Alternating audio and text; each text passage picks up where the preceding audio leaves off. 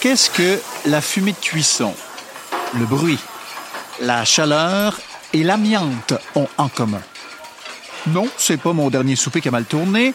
Quoique, hein, un ragoût à l'amiante fumé, là, quand c'est bien fait, hum, non, non. Non, en fait, ce sont tous des contaminants.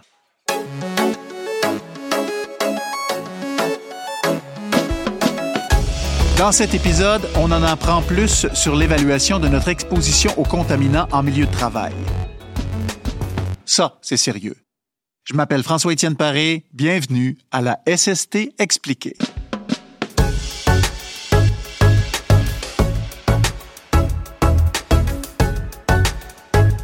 Mon invitée, Capucine Ouellette, est hygiéniste du travail certifiée à l'IRSST. Elle connaît l'évaluation de l'exposition aux contaminants comme le fond de sa poche. Bonjour, Capucine. Bonjour. D'ailleurs, qu'est-ce que tu as dans le fond de ta poche? Tes outils de travail? oui, j'ai beaucoup de choses, en fait, parce que en tant qu'hygiéniste du travail, moi, je considère que je suis une généraliste parce que j'évalue les risques euh, chimiques, physiques, biologiques et j'ai une bonne vue d'ensemble des milieux de travail. Il y a beaucoup de choses. Toi, quand tu entres dans un milieu de travail, tu es en mode d'observation. Tu analyses tout ce qui se passe là. Oui, c'est ça. L'hygiène du travail, en fait, c'est l'anticipation, l'évaluation et la maîtrise des risques. L'anticipation, c'est ça, justement. C'est d'entrer dans un milieu de travail, d'être en mesure de d'évaluer c'est quoi qu'il y a comme contaminant, chimique, physique, biologique et plus et d'avoir une idée de ce qu'il peut y avoir euh, en fonction des procédés, des tâches, L'évaluation des risques, ça, c'est de déterminer les concentrations d'exposition auxquelles les travailleurs sont exposés et euh, d'évaluer s'il peut y avoir un risque de maladie professionnelle, par exemple.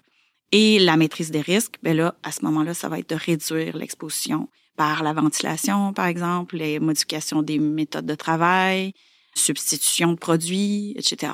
Capucine, on parle de, contaminants ensemble. Quels sont les contaminants les plus répandus il y en a plusieurs. On, parle souvent de silice cristalline, amiante qu'on retrouve dans les produits euh, de construction, les matériaux de construction. Ça, c'est très fréquent, surtout lors de la démolition, des rénovations. On va avoir aussi euh, les métaux, comme par exemple dans les fumées de soudage. C'est à plusieurs endroits euh, qu'on va retrouver ça, dans divers procédés.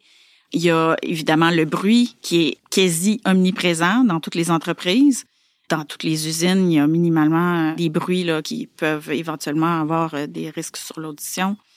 Les entreprises de fabrication, transformation, ça, il y a souvent beaucoup de contaminants dans ces entreprises-là.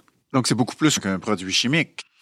Oui, c'est ça. Comme je disais, il y a des risques chimiques, physiques. Ça, c'est le bruit, la contrainte thermique à la chaleur, par exemple. Et biologiques, ça, ça va être tous les bioaérosols, euh, donc les micro-organismes auxquels on peut être exposé dans des porcheries, par exemple.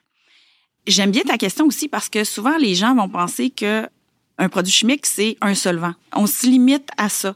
Alors qu'un produit chimique c'est aussi une poudre, un aérosol qui se retrouve dans l'air. On a une conception souvent un peu limitée de ce que c'est le produit chimique. Est-ce que c'est un contaminant aussi là? C'est ce que je comprends. Même les gaz, c'est un contaminant chimique.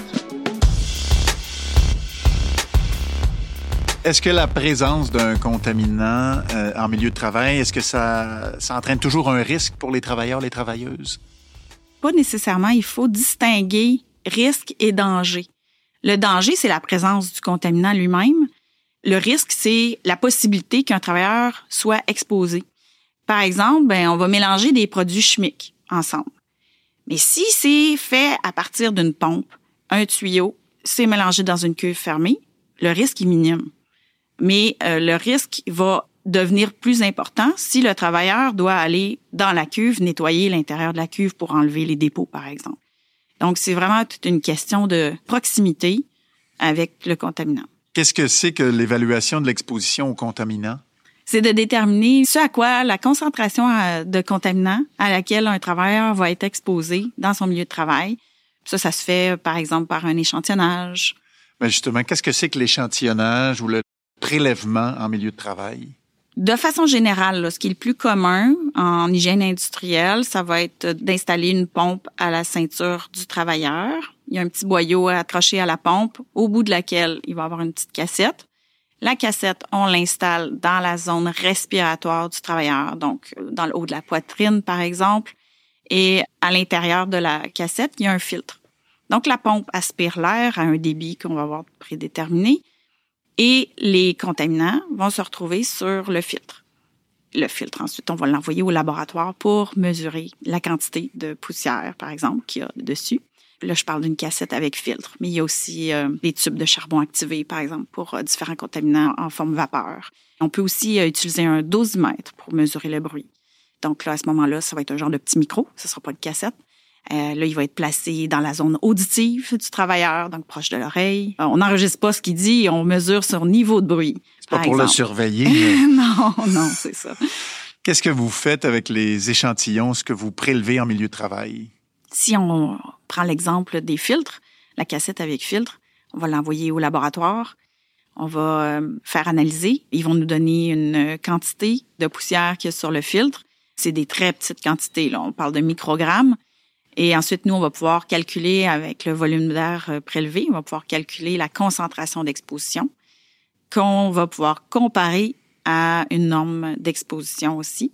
Donc, au Québec, on a des normes d'exposition au milieu de travail, mais il y en existe aussi ailleurs. On prend ce qui est pertinent pour nous. Si éventuellement on peut faire des statistiques avec euh, ces résultats-là, si on en a beaucoup, évidemment.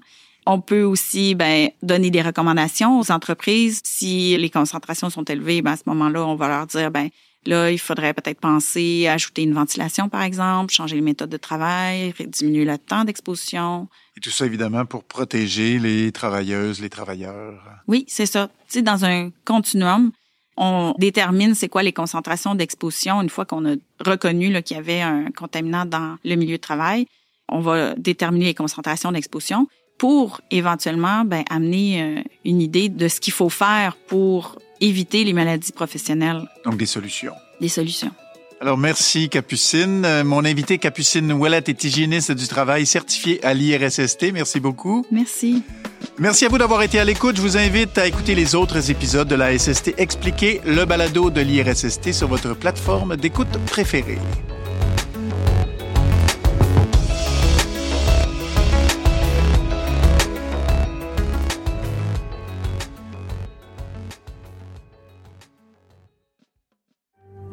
Phonique.